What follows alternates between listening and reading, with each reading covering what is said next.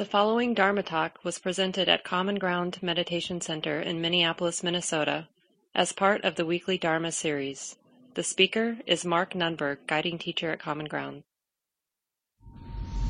So now we're experts on desire. We can move to ill will. So, as I mentioned last week, a lot of the this fourth foundation of mindfulness that we're studying, you know, because remember, this fourth foundation comes after studying mindfulness of the body, mindfulness of feeling tone, mindfulness of the mind. So it kind of begs the question, like, what could be left? But first we learn, you know, this really the, the teachings in those first three foundations, mindfulness of the body, mindfulness of feeling tone, which is an aspect of the mind, but a particularly relevant aspect of the mind. So the Buddha highlights it as one particular study, one of the four studies. Mindfulness of the mind, expansive mind, contracted mind. Mindfulness of mental qualities, or this fourth foundation, mindfulness of dhammas, it usually goes untranslated.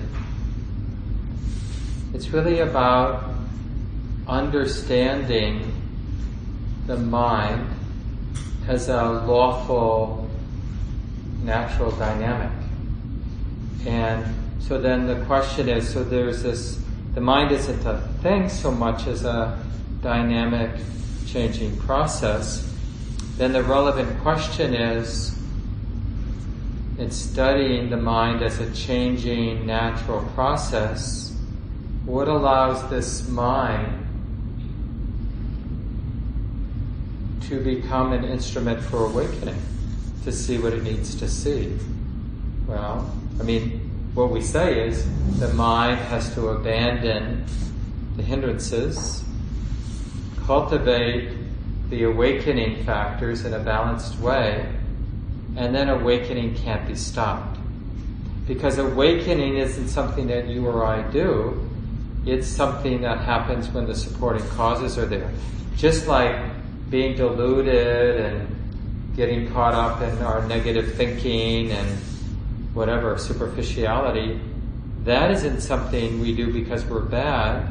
That's something that happens because of supporting causes. Like, one of the supporting causes for having a mind that keeps, you know, constructing thoughts that are painful to have, you know, spinning in unhelpful ways, what's the proximate cause for that sort of endless, unproductive, stressful mental activity?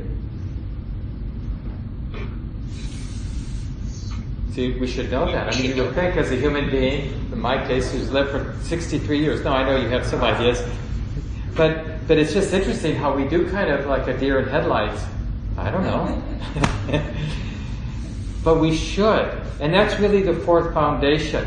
The same thing, like if I had asked it in the other way, when you think about moments in your life where there was a beautiful balance, a lot of space, a lot of space of kindness and wisdom, and somebody would ask us, how did this, where did this come from? This moment of the mind, the heart, being really clear, released, where did that come from?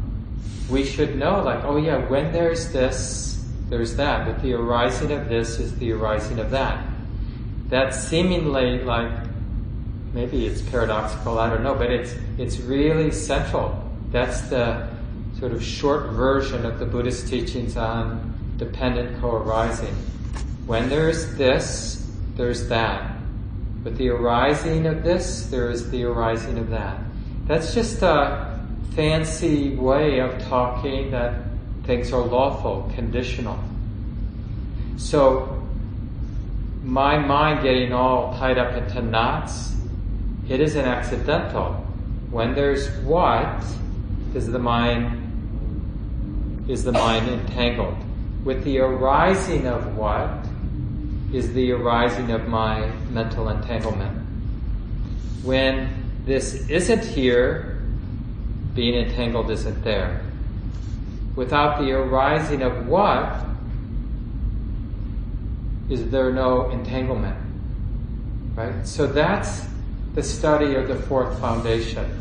It's all about the lawfulness of suffering and its release, the lawfulness of that mental constriction, that burdensomeness we experience all the time, unless we're oblivious, you know, because that's our basic strategy for dealing with the weight and constriction of the heart is not to be there, to be distracted, right? Because it's unpleasant to have a heart, mind that's heavy and tight. And this is what inspired the Buddha to teach, because, you know, with his clarity after his own resolution of, you know, his own ignorance and seeing things as they are, he, as it said in the discourses, surveyed the world, you know, and saw that, oh, everybody, there isn't anybody who doesn't want to be free of this mental suffering that we mostly experience. But in wanting to be free, people do exactly what causes mental entanglement. That's what the Buddha saw. And that's part of what inspired, you know, even though obviously these teachings are subtle, and the Buddha, as it said at least, you know, in the legends and the tradition, you know, the Buddha was a little like, oh, it could be a little wearying to try to help people see what I've come to see. And and then, but he turned a corner, you know, he, he really saw, oh yeah, you know, we're all in the same boat. It's just that without clarity, without really developing the mind that can observe clearly the nature of the mind, the dynamic of the mind, how in trying to not suffer, the mind does exactly these proximate causes. When there's this, there's that. If the arising of this is the arising of that, the mind sets in motion suffering. And that's just a simple example of it. If I had a hard day, some, you know, people said things that were upsetting to me, or things didn't work out the way I wanted them to work out.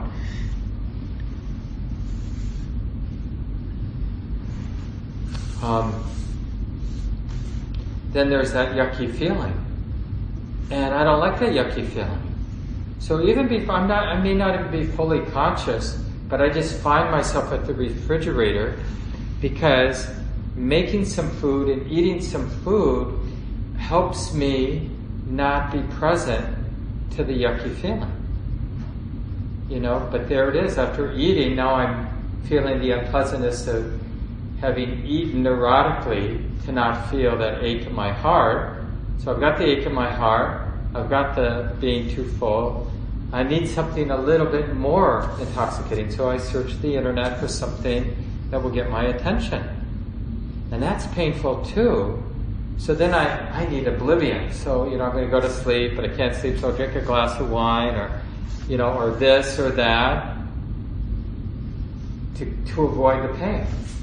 And then I don't want to get up in the morning because it's all there, right? So push the snooze button, push the snooze, you know, and until I'm, the fear is greater than my desire not to face things, right? The fear of losing my job or whatever. So I get up, but now I'm rushing, so I don't really have to feel what I'm feeling. And then instead of having an honest relationship with the yucky feelings, we project it all on the traffic. You know, I'm feeling upset, I'm hurting, because you guys are such idiots driving, you know, or these people I have to work with don't know what the heck they're doing.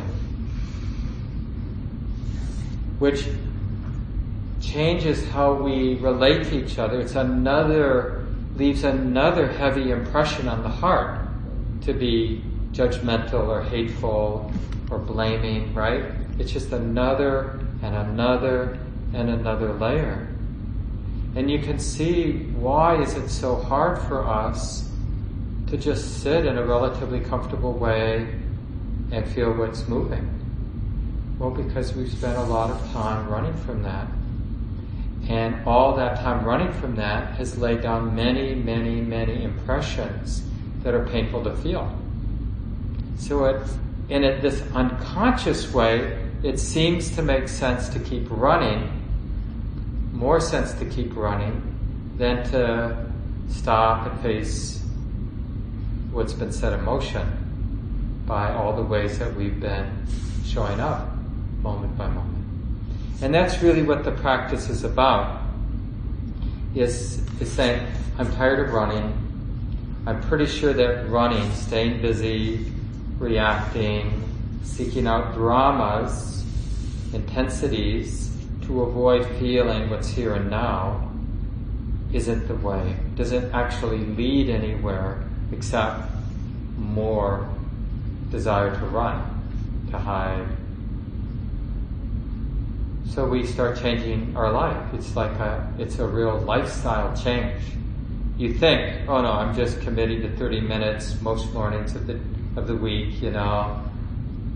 But the thing is, you come in, you know, we always joke about this, you come in, you get started with your practice, and pretty soon, you know, you realize that uh, a lot of things start to change, like our relationship to other habits of distraction, basically. Slowly, I mean, and then they reassert themselves, and then they fade. You know, and we may be, it's not that we don't want a partner, but we don't imagine the partner's going to resolve this. It's not that we don't want a nice car or promotion at work, but we don't imagine it's going to resolve this. And this is what we're really interested in. Is there a resolution to this heaviness, this sense of lack, this anxiety, uneasiness, or whatever that particular existential uneasy feeling that when you're a little bit more settled and quiet is there saying, hey, I'm still here. I would love your attention. Got some work here, honey. So when we, you know, think about like why the Buddha divided the, you know, the teachings on mindfulness into these four foundations, he's basically saying we need to learn the lay of the land. And just to keep it simple, there are three aspects of the lay of the land. There's embodiment, and you've got to transform your relationship to embodiment. It's just ordinary stuff, changing stuff, impermanent stuff. It's just nature. And then you got to change your relationship to feeling tone. Feeling tone is an aspect of the mind, the mind, the thinking mind, the cognizing mind, the conditioned mind. It's always going to project pleasantness, neutrality, unpleasantness on every experience. Even, even if you, even when we have an experience we haven't had before, you know, I serve you a dish you've never eaten before, even before you even taste it, just the sight of it, even if you've never seen anything that color before, that's food, you know, it's purple or something. There will be, your mind will project some kind of pleasant, unpleasant, neutral feeling tone. And then same when you smell it, and same when you touch it, and same when you taste it, and same when you chew it and swallow it, there will be an ongoing projection of feeling tone. So the Buddha highlights that this is really relevant to understanding the mind, is to see how much of the activity of the mind is a response to its own projection of feeling tone. And what the mind misses is that feeling tone is always changing. Like when something is really unpleasant, how long does that last?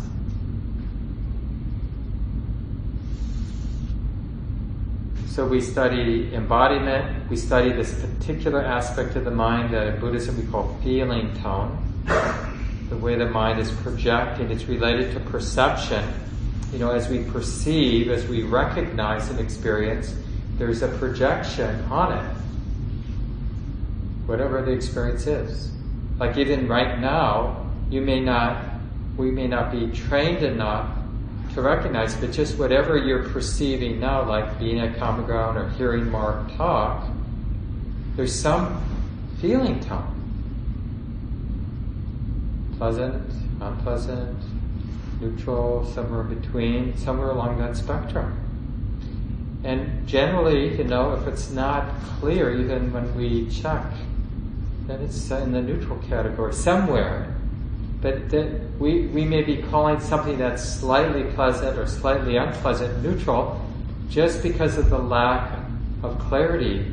Like the mind may not be settled enough to really sense it's this moment's pleasantness or unpleasantness. That's okay. The key is to be interested. Then we get to know the rest of the mind that's not feeling tone. That's the third foundation. And then with the fourth, now that we know the lay of the land, now we're aware of the lay of the land, the mind and body, the present moment, but interested in discerning the causes for stress and the causes for release. And we can't really do that as long as the mind is getting pushed around by experience. So the first part that we're going to spend the next few weeks on, abandoning the hindrances, it's like in order to understand, to realize the awakening, the natural awakening process, not do the awakening process, but to understand how the mind does that naturally. The mind, it's always this chicken and egg thing, right? Like when the mind's entangled, it can't really understand what needs to be put down. So this first step to sort of recognize the hindrances and to abandon them, it's really creating the ground to understand dukkha, suffering, and, and the end of suffering. We don't really see suffering when we're suffering. Another way of saying that, like just to get an example of being irritated, like irritated at traffic. But there's a, a world of difference between me being irritated at the traffic or me being irritated because I have to wear a mask when I'm teaching, and being aware that irritation is like this. So that identity, being identified with the aversion, I'm, I'm upset, this is upsetting, I'm kind of tired of having to wear a mask, I'm ready for this to be done. That identification, that is like this, that feels like this. That's suffering. Mild or intense, just depending, right? But when the mind is aware, like the object of awareness is, oh yeah, there is this ill will towards having to wear a mask, this aversion, or this, there is this desire to be together without having to wear a mask. And it feels like this. And there is this impulse to identify. So there may still be that uh, tendency to identify with that aversion or that desire, but that impulse can also be seen as something being known here and now.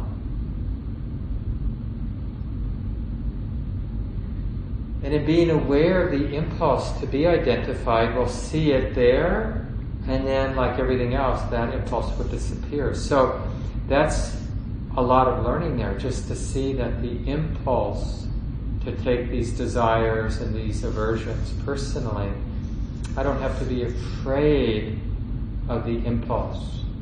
You know, like with somebody you really love, a child or a partner or a good friend, a parent, you know, there's nobody can make us angry, more angry than somebody we deeply care about, right?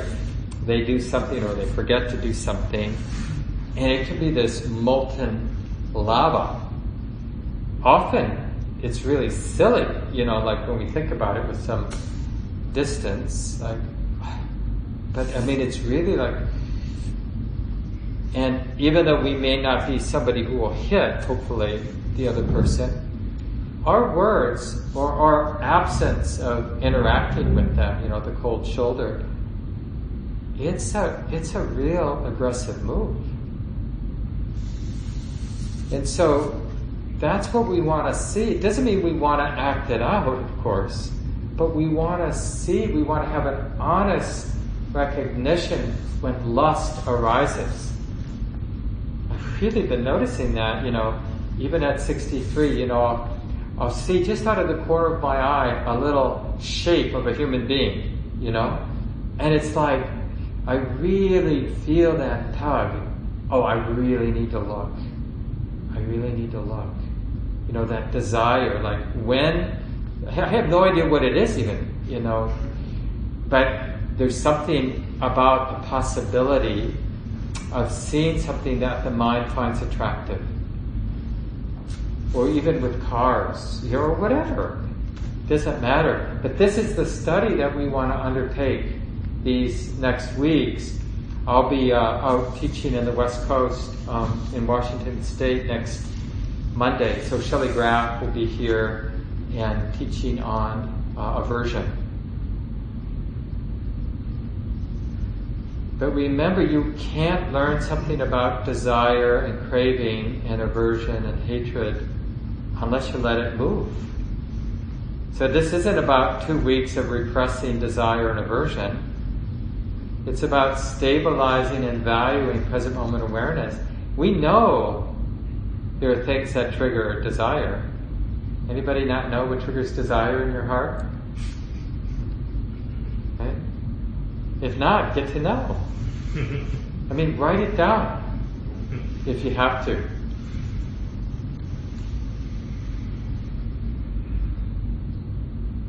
I was joking, not really joking, because I think there's a, some deep truth to it. But we were talking, I forget even the context who I was talking to, but about desire. And uh, I think I've mentioned to the group before, but about two months ago, Wynn and I stopped eating refined sugar. There's been a few, you know, breaks. I, I did have a total of two muffins. I'm, this is my confession. Two muffins. I had maple syrup the other day and some yogurt. But mostly, you know, eating a lot of bananas and raisins, which are exempt because it's not refined sugar. But anyway, it's just an experiment. But just sort of noticing that it isn't even that I want ice cream or a cookie. It's that, it's the whole desiring. I just feel so comfortable being the one who desires, being the one who thinks about how I'm going to gratify desire, being the one who then, you know, once having a plan, undertakes the plan to gratify desire. It's it's always a little bit of a letdown when I actually get the cookie or have the ice cream, you know, and if you really have that stable, uncompromised awareness, you'll see, you know, like as nice as the first bite is, it, there's a kind of wisdom that understands how quickly the pleasure falls. It's actually, I think mostly, I mean, it probably depends on the particular situation, but if we could graph the pleasure, I think it peaks before we actually, just in terms of food, before we put it in our mouth, you know. And then it's like, because by the time we're about to eat it, we already know it's on its way out, that it's limited. And, and there's something, we're trying to repress it, but there's some, at least in my case, uh, understanding that this is not what I'm hoping it to be. It's not a game changer for sure, right? The next cookie, the next bowl of ice cream, the next T V show, the next whatever, you know, you're, what you're attracted to. It's not a game changer. But we have to really get interested and remember how the Buddha talks about this. He was referring, like people would ask, how'd you do it? How did you wake up? How did you find so much ease and space and freedom and grace and generosity? And it was like, well, in terms of the pleasures in the world, nobody has studied the gratification of sense pleasure. You might have matched me, but nobody has studied it more than me, the gratification, right? So when you have a nice experience, get really interested in it. Be intimate with that. Nobody has studied the drawbacks of sense desire like I have, or as more than I have. I've studied as much as you can study it, and nobody has studied the escape from the mind's clinging, the mind's dependence on sense experience as much as I have, or as past, surpassed. So that's that's basically the curriculum. You know, and initial, you know, and desire is so central. So we need to, in the next seven days, and then forever, right? We need to get really interested in sense gratification. I mean, really simple stuff, like the bell rings and we get to move, okay? Or maybe you were terrible and you moved before the bell rang, right? Okay, what was that like? That gratification, like being the rebel and moving the body, or whatever you think that was. Or, you know, maybe just the mind going down a pathway where you're fantasizing about something, planning something, and then there's some little recognition, you know, this isn't what I'm supposed to do, but I'm going to do it anyway. It's okay, right? So we give ourselves permission. So that's a gratification too. So there's gratification all the time. Are we studying it? And then the drawback is just to see, it's it's kind of like to whatever, with, with whatever clarity there is in the heart, that recognition that the promise wasn't kept. You know, we gratified some desire, it it did deliver something, right? As the Buddha says in this discourse, if there was no gratification, people wouldn't have desire. So gratification is real, but are we clearly aware of what gratification is? Can we have a more honest or realistic uh, understanding of the experience of gratification? And then when we see what gratification for what it is, then all the whipped up, the promise of having what we want, getting what we want, then we start to see the drawback more clearly. Okay, this is the experience of gratification, but this is what it took. You know, these are all the reverberations of being dependent or being identified with that promise. If you get this, then you'll be happy, right? So in a way, the mind inhabits that identity. When I get all my yard work done, man, it's going to be really nice. Now, there will be some gratification, but that promise that it will be very, will it really be very nice? Or, you know, as we straighten out one part of the yard, it just makes it more obvious the other parts that need to be taken care of, right? Have you noticed that? The cleaner something is, the more you notice dirt. Wynn cleaned up our bathroom the other day, and I was sitting there on the toilet seat, and I noticed that we, we got new washboards uh, when we did a bathroom renovation several years ago, and instead of having a rounded surface, the top of the washboard, it's just a kind of a normal rectangular piece of wood, you know, half inch wide, so but sharp edges. And I noticed between the sheetrock and the washboard, it's like an excellent place for dirt to collect, and it's not easy to get. You can dust, but you're not going to get that out unless you get just the right little tool, or just thinking it's scrub brush, a little toothbrush, scrubbing every edge of every washboard in the house. And it was just because there wasn't other grime around to get my attention, so then it noticed that.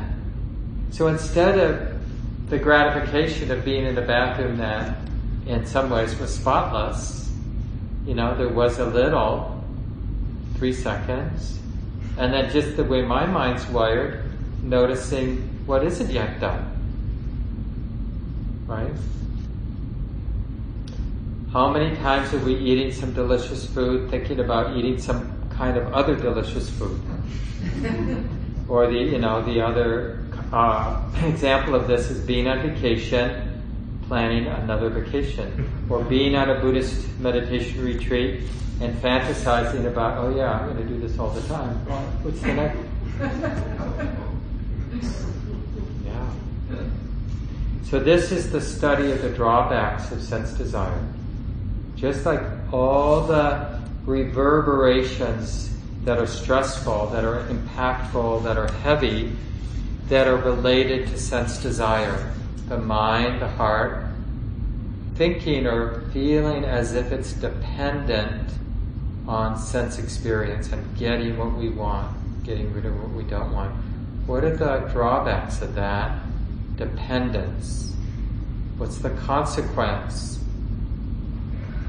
And then the escape, you know, obviously is a little bit more subtle, like how do I, how do I realize a way of not being pushed around by my desires and aversions, by my likes and dislikes? Because it feels, as a human being, a sensitive being with sensitive eyes that sees beautiful and repulsive sights and hears beautiful and repulsive sounds, and who cares about the neutral stuff, and touches pleasant touches and touches unpleasant things and thinks pleasant things and thinks unpleasant things, smells and tastes. It seems like a real set, like what would that escape be? And that's, we have the Buddhist pointing out instructions. And it isn't to pretend we don't care. It's really about deeply studying gratification, deeply studying drawbacks.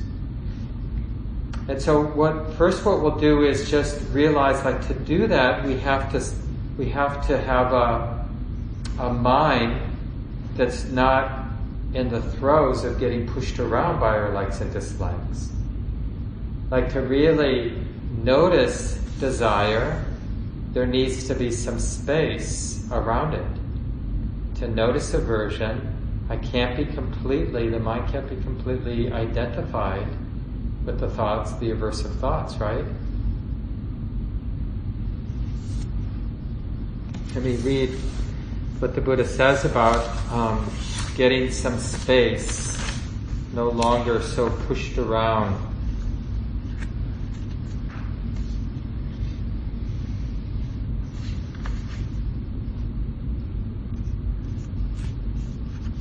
Here's just a nice little passage.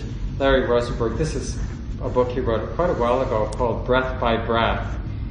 And uh, it's mostly a book about the Buddha's instructions for mindfulness of breathing, but those instructions include the whole path. So he's here talking about working with desire and other hindrances. A certain amount of what we're doing, a certain amount of what we're doing is a kind of re-education, a clear seeing of what has been happening all along. You are the teacher and the taught. You can read books like this one, listen to tapes, go to talks. All those things aim you in the right direction, but finally, you're not studying Buddhism, you're studying you. If you know all about Buddhism but don't know about you, you've missed the whole point. And then he gives some examples of some classes he taught with some Buddhist scholars who knew quite a bit, and somebody who was happened to be a Marxist, you know, and was very against spirituality and religion, but made really great progress because he just did the instructions, right? He practiced. And then he goes on, he writes, let's imagine that you do take an interest in your mind and that in a given moment the mind is craving. You don't condemn it, you just see it. And you see that there's suffering in that. Maybe in the seeing, the craving disappears and, if only for a moment, you're just with the breathing. You see how pleasant it is to live in a mind without craving. That simple seeing in the most naive way imaginable, as if for the first time, is a kind of organic intelligence. We suffer when we crave. Such learning can revolutionize the way we live. But just hearing about it is not enough. You have to see it for yourself. You have to do first-hand personal research. And that, in a sense, is the ultimate conversation to have with your Dharma friends. Like, have you ever seen, have you ever seen, and from a balanced point of view, have you ever seen craving cease? Have you ever seen the mind empty of craving? I mean, just reflect on your own life. And, and it can be, have you ever experienced the mind relatively empty, relatively free of craving? What is the mind free of craving?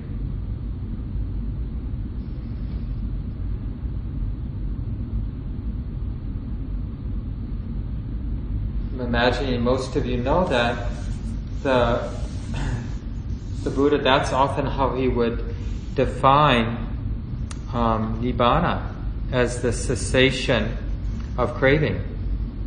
The mind, or as Ajahn Chah says, the mind that is free of grasping, free of craving.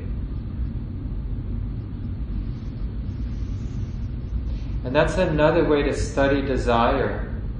Like, instead of suppressing it, or, you know, stuff it, just know that there's desire and be really interested. Will this cease on its own? What happens? Like, if I don't gratify, that's the nice thing about the forum, where we sit still, you know, because everyone has multiple impulses to move. And we do, of course, move a little here and there, sneak in movements, you know, and you don't want to get tight about it. And you don't, you definitely don't want to cultivate this oppressive overlord that's telling you not to move your body when you're sitting, because that's like creating a, your own personal hell.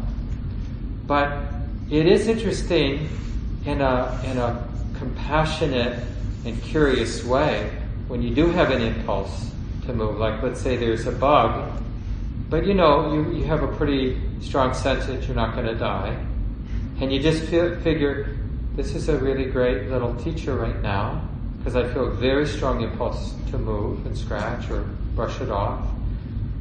But I know I can just see that, and maybe I can, maybe the desire will cease without having to do anything.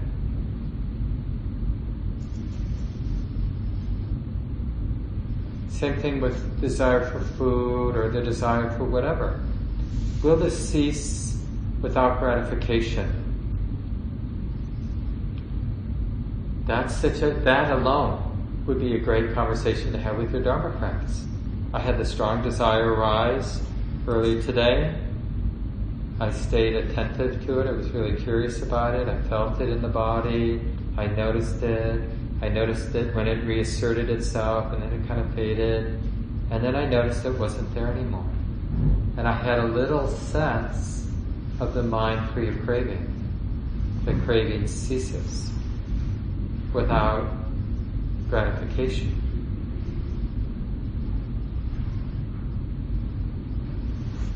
It's even interesting, like with more existential things like fear of death, not wanting to die, wanting to be healthier, wanting to be younger, you know. Like, that can get really poignant when you wake up and the body's stiffer, for those of you who are a little older, like myself, you know, and just the vitality's sort of a different place. And, uh, you know, or you see a really live, youthful person, you know, and just really good shape or whatever. And there could be that desire or that poignancy of aging, and you just let it bloom like a flower or whatever, you know, it's like so poignant, so real, so true. but you don't feed it, but you don't suppress it, and then you let it cease. It will cease on its own, the whole drama about being older. We think, oh no, no, I, I need Botox, or I need to get my exercise together, or change my diet and only leave, eat live food, or, you know, we have all these things to address the problem. But, but the interesting question is, does the problem resolve itself? You can still do all those things, of course, but is the, the sense of lack something that needs to be filled, something that needs to be addressed? Does that sense cease on its own without anybody needing to do something about it? We don't know unless we get curious. And I really liked how Larry Rosenberg said that, you know, that simple scene in the most naive way imaginable, as if for the first time, is a kind of organic intelligence. We suffer when we crave. And like the Buddha teaches in the Second Noble Truth, we don't, when we notice we're attached to desire, we don't scold ourselves for being attached to desire. We see the attachment, the identification to desiring for what it is. It's unnecessary. It's a cause for stress. But there doesn't have to be any hate or judgment in that recognition. It's actually an enlivening, insightful thing for the mind to see. Oh yeah, when there's attachment, there's suffering. When there's attachment to desire, they're suffering, it hurts. Oh, that's really good to see. And you know, this is something to see even in our relationships. Maybe there's a moment where you're really adoring a good friend of yours or a pet. And and you notice the mind is attached, the heart is attached. I don't want you ever to change, you little cute kitty or cute partner or whatever. And um, you, you you know, there may, on the surface, it might be delighting because the cat, the person, the whatever is the way you want it. But what's right behind it? You better not go away. You better not die. You better not change. There's fear. Oh, that's the drawback. Right? That's the drawback. And to just let, so, so the whole world of suffering arose with the attachment, and then there's the recognition, and then the recognition of the attachment to desire is like the wisdom, the space of wisdom is there, and we're specifically not, we're curious about, will it cease on its own? Do I have to, like, not even, you don't even need to teach yourself the Dharma. Sometimes we, we feel like, oh, I gotta pull out the Buddha's words or something like that, or what did my teacher say again, or what did I read in that book? But just to be with the, the grip, and to be curious. Like, this grip is a grip. In, the, in other words, it doesn't seem, this attachment to desire, the promise, like if I get it, then I'll be happy. That grip is unnecessary, right? It's that, that's wisdom that sees this is the cause for suffering, it should be abandoned. But I'm not going to abandon it, I'm just going to study it. And then seeing attachment as being unhelpful is the cause for dropping away. That's what we have to see. And even though, you know, I mentioned in the guided sit that desire is really an anim- animating force in our lives, but we don't, we don't need to generate desire. It's, it will be there naturally. We can just let desire move. And some of those desires are quite skillful, like the desire to develop a practice. Like, that's not that different than other desires. It's just that in terms of cause and effect, it sets in motion something different than the desire for oblivion, like to get really drunk so I don't feel. So we just need to study it and study what desires are and what they're not, and what desires are helpful and what desires aren't helpful. And what really helps is to have desire without neurotically thinking there's somebody that has to do something. And it's really best to start with really simple, ordinary desires that are here all the time. Like the desire to think when we're sitting, you know, oh, now I've got to plan this out. What do you?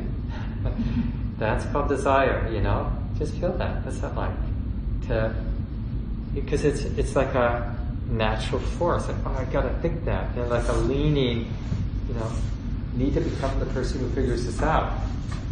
Okay, let me just feel that.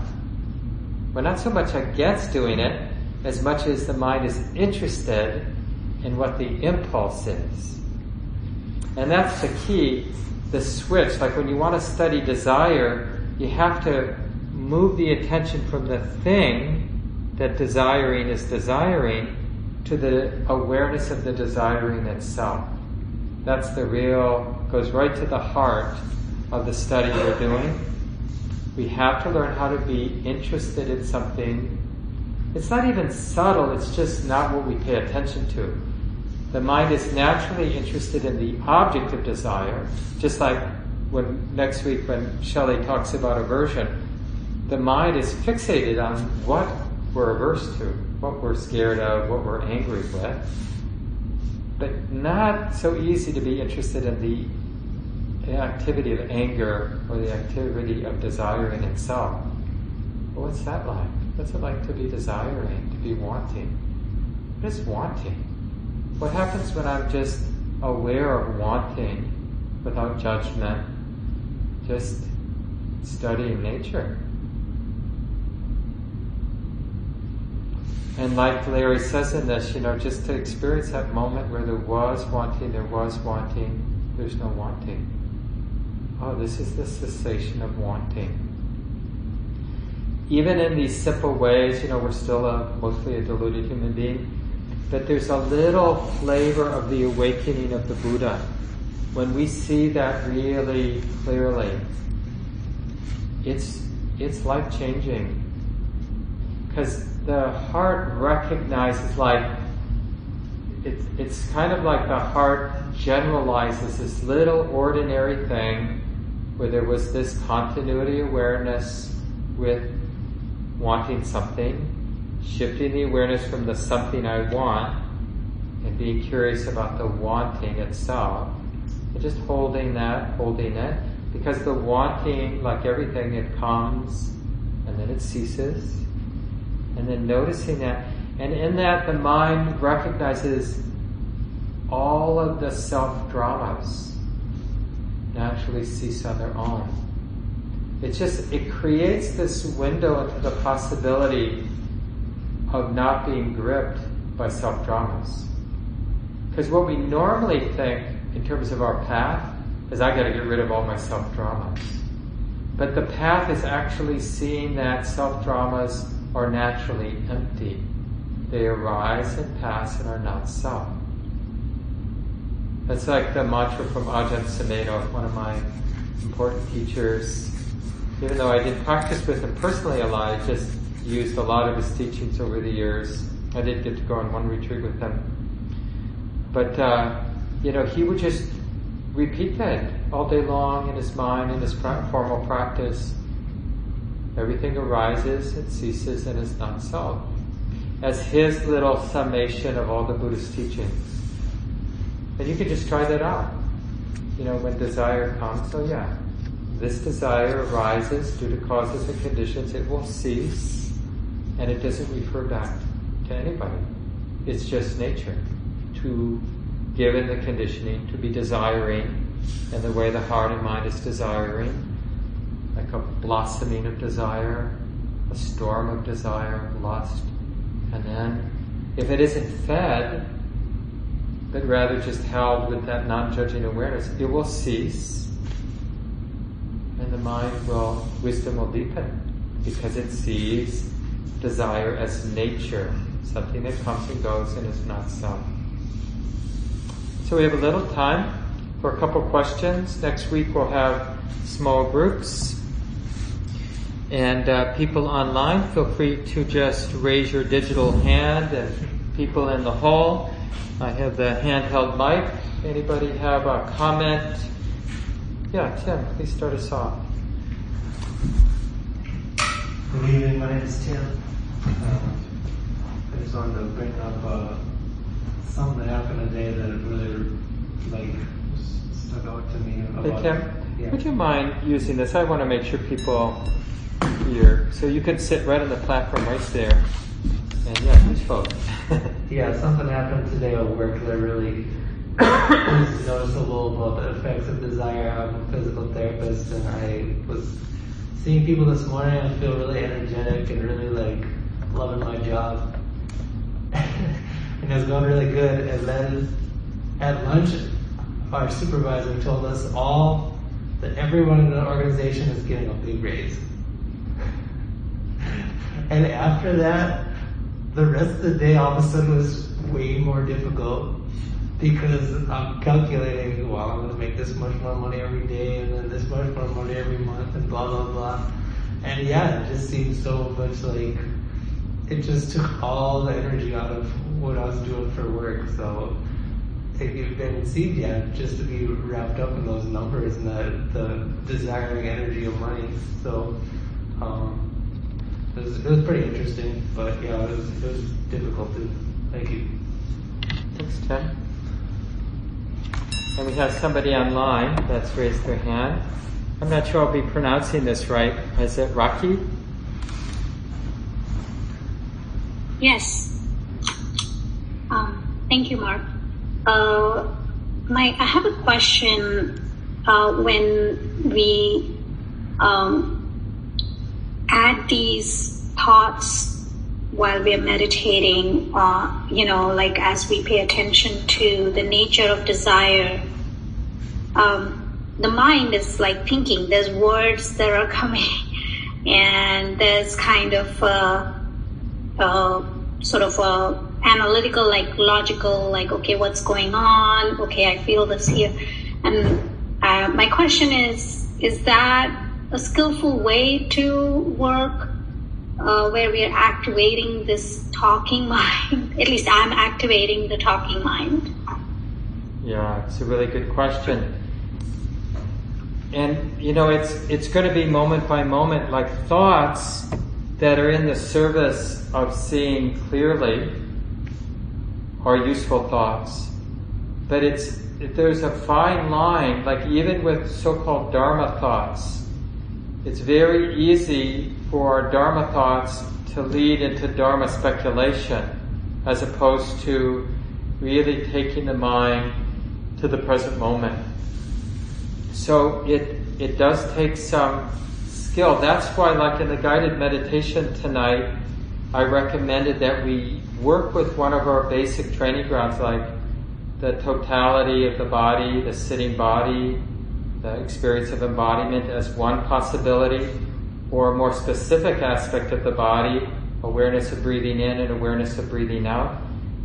Because when we're aware of the experience of the breath or the whole body, it's still the mind, still the desiring mind, the aversive mind. It hasn't gone anywhere. But all we've done is we've taken up this training, and if we've been doing that training for a while, it will stabilize present moment awareness. Because over the years of our practice with the body, with the breath, the mind knows how to be aware and with some continuity. So then when desire, a stronger desire arises, gets triggered by some memory that's shown up, some idea, some sound, or whatever it is, and then, you know, there's some thoughts.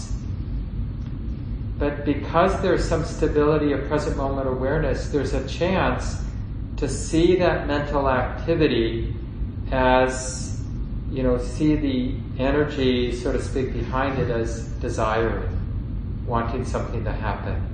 Oh, wanting something to happen is like this.